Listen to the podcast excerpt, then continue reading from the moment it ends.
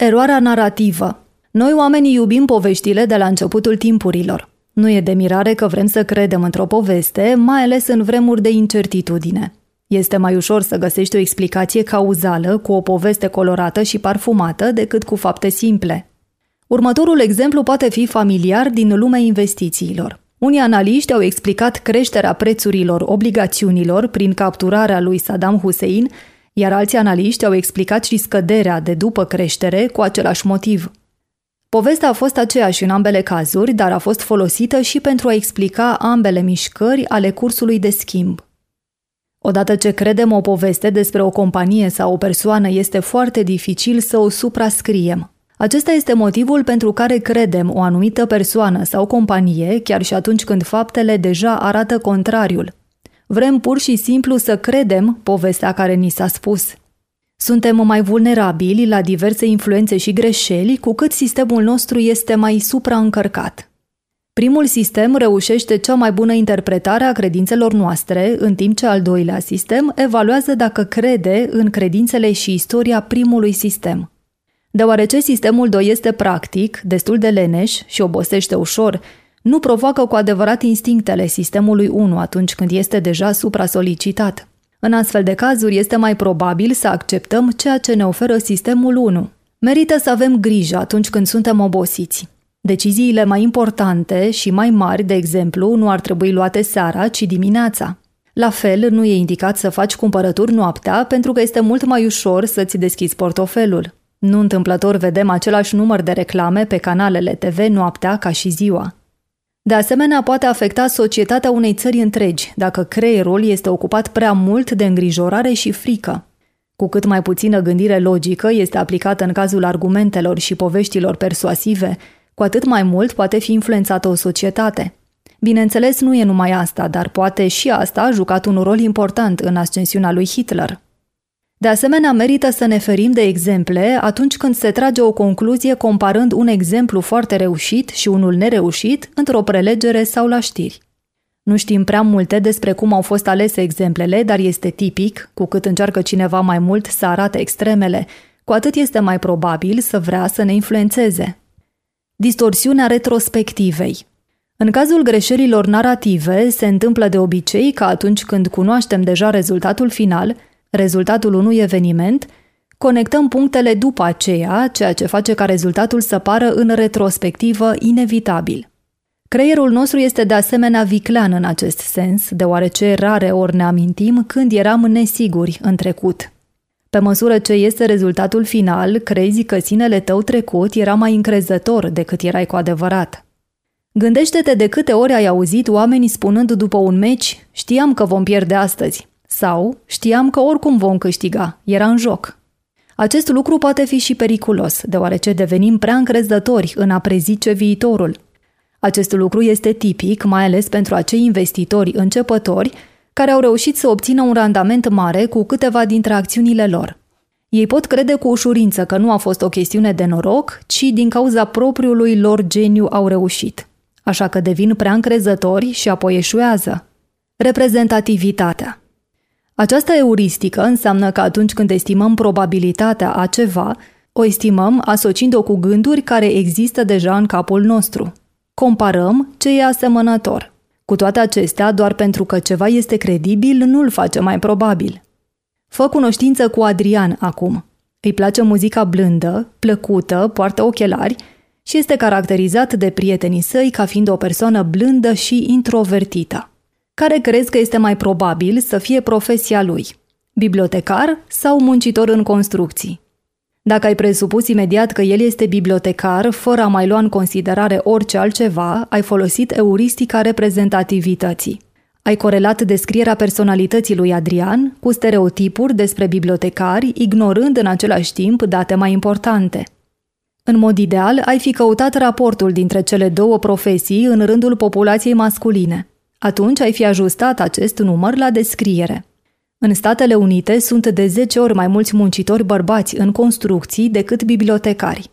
Astfel este mai probabil să existe mai mulți muncitori bărbați introvertiți în construcții decât bibliotecari în total. Această distorsiune este extrem de greu de identificat. Chiar și atunci când vedem raporturile descrise în mod concret și susținute cu date, încă credem mai degrabă în stereotipuri decât în date. De exemplu, în cazul lui Adrian se poate pune întrebarea nu este posibil ca toți bărbații introvertiți să devină mai degrabă bibliotecari decât muncitori în construcții? Dacă cineva cumva își aduce aminte de acest lucru, va arăta doar cât de puternică este influența reprezentativității. De asemenea, ne poate induce cu ușurință în eroare, deoarece în marea majoritate a cazurilor, sistemul 1 poate da un răspuns bun. De exemplu, atunci când trebuie să ghicești ce fel de sport poate face un individ în funcție de forma corpului său. Problema este atunci când sistemul 1 creează o poveste unificată care este inexactă. Puterea stereotipurilor poate fi văzută și în politică. Avem tendința de a alege un lider care să se potrivească cu imaginea pe care ne-o imaginăm despre un politician, în ceea ce privește aspectul și temperamentul său. Ce poți face în privința asta? Primul pas este să recunoști istoria simplă și uniformă a sistemului 1 și apoi să o uiți puțin. Merită să încerci să faci un pas înapoi și să cauți datele de bază. În cazul exemplului nostru, ne uităm mai întâi la câți dintre bărbați lucrează într-o profesie anume și câți în cealaltă. Și apoi, dacă avem ocazia, să încercăm să mergem și mai adânc și să căutăm și mai multe date. De exemplu, dacă există vreo cercetare cu privire la procentul bărbaților care se identifică ca fiind introvertiți.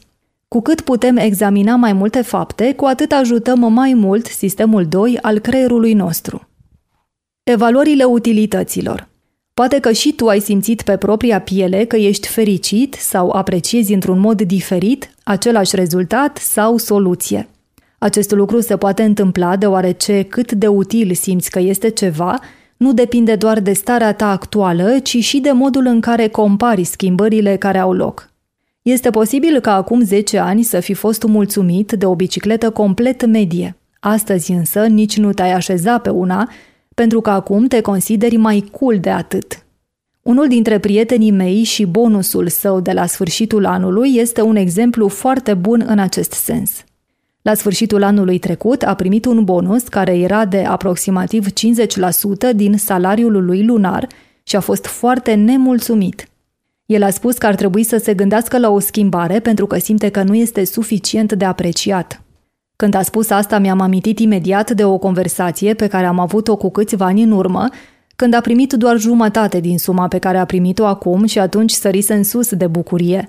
Când i-am spus asta, mi-a răspuns imediat, da, dar atunci salariul meu era un sfert din cât este acum. Deci, deși în mod nominal primea de două ori mai mult bonus acum decât cu câțiva ani mai devreme, l-a simțit mai puțin – el a comparat valoarea bonusului cu câștigurile sale lunare și nu cu valoarea bonusului primit în trecut. Teoria perspectivei vrea să răspundă la astfel de diferențe. Când te confrunți cu astfel de situație, este util să cauți un punct de referință complet neutru. De exemplu, ceva ce nu depinde de o anumită sumă. De exemplu, cu bonusul anterior a putut merge la schi timp de o săptămână. Poți folosi bonusul pe care l-ai primit ani mai târziu pentru a merge la schi în același loc timp de o săptămână. Astfel, poți aprecia imediat bonusul actual mai mult. Pe măsură ce averea noastră crește, principiul scăderii utilității marginale poate fi observat frumos. Când ne putem crește economiile de 10.000 de ron la 20.000 de ron, ne va aduce mult mai multă bucurie decât atunci când le creștem de la 100.000 de ron la 110.000 de ron. Datorită acestui principiu, efectul nimic nu este suficient se poate dezvolta la mulți oameni. Pentru a obține aceeași plăcere este necesară o creștere semnificativ mai mare a averii.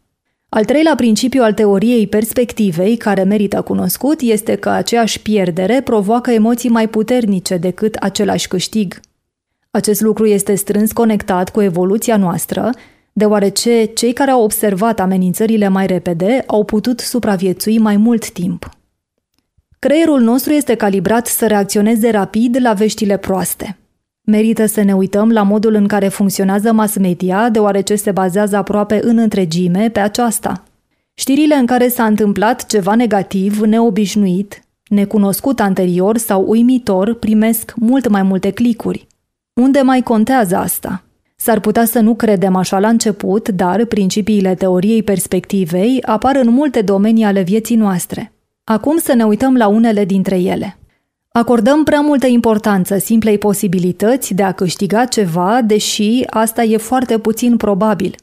Ne gândim mult la asta sau poate fi chiar zilnic un subiect de conversație. Un exemplu tipic în acest sens este când joci la loterie și visezi cu privire la cheltuirea câștigurilor.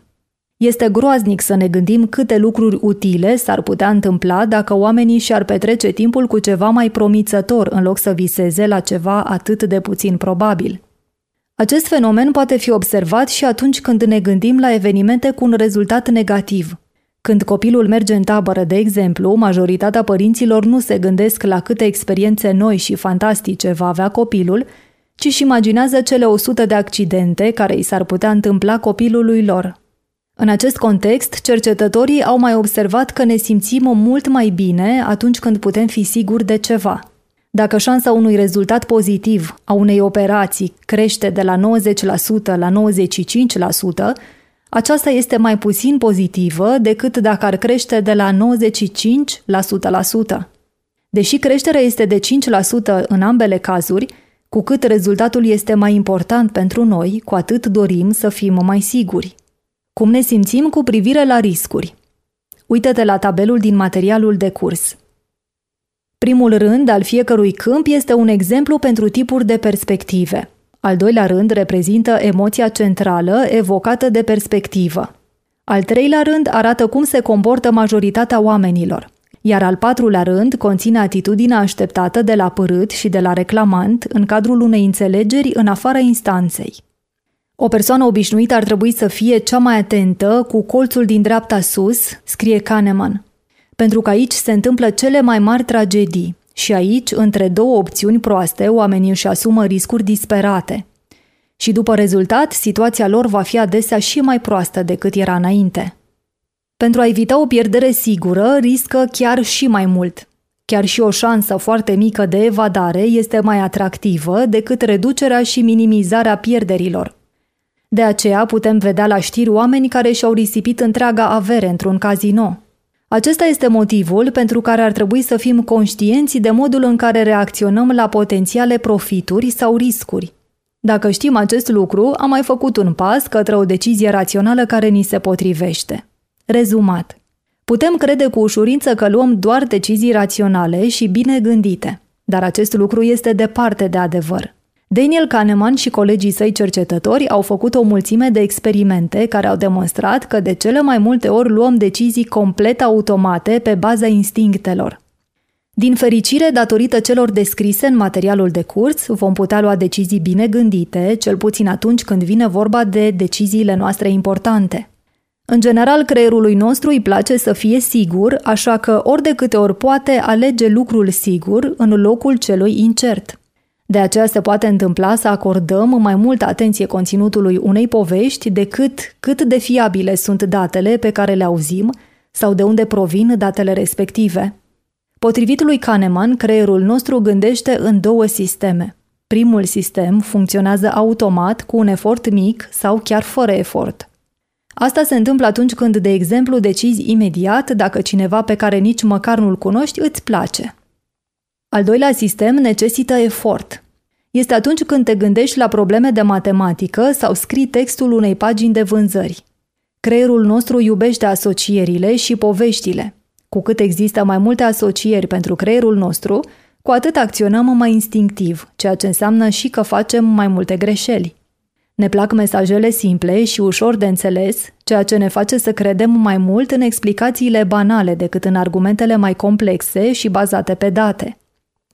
Prin urmare, este important să acordăm atenție datelor uscate, chiar dacă sunt împovărătoare.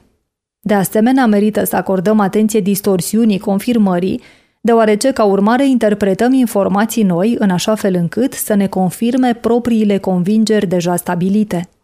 Astăzi, rețelele sociale nu fac decât să întărească această distorsiune. De exemplu, dacă citești articole despre pământul plat atunci rețelele social media îți vor prezenta tot mai multe dovezi care pot confirma această credință.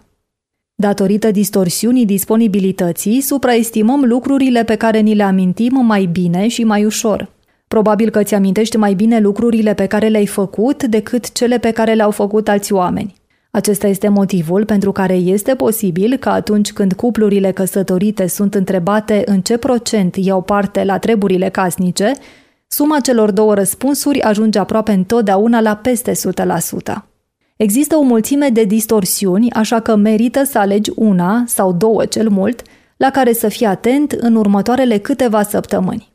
Când le recunoști ușor, abia atunci ar trebui să o alegi pe următoarea. Progresând treptat, poți observa că iei decizii din ce în ce mai bune. Îți dorim mult succes!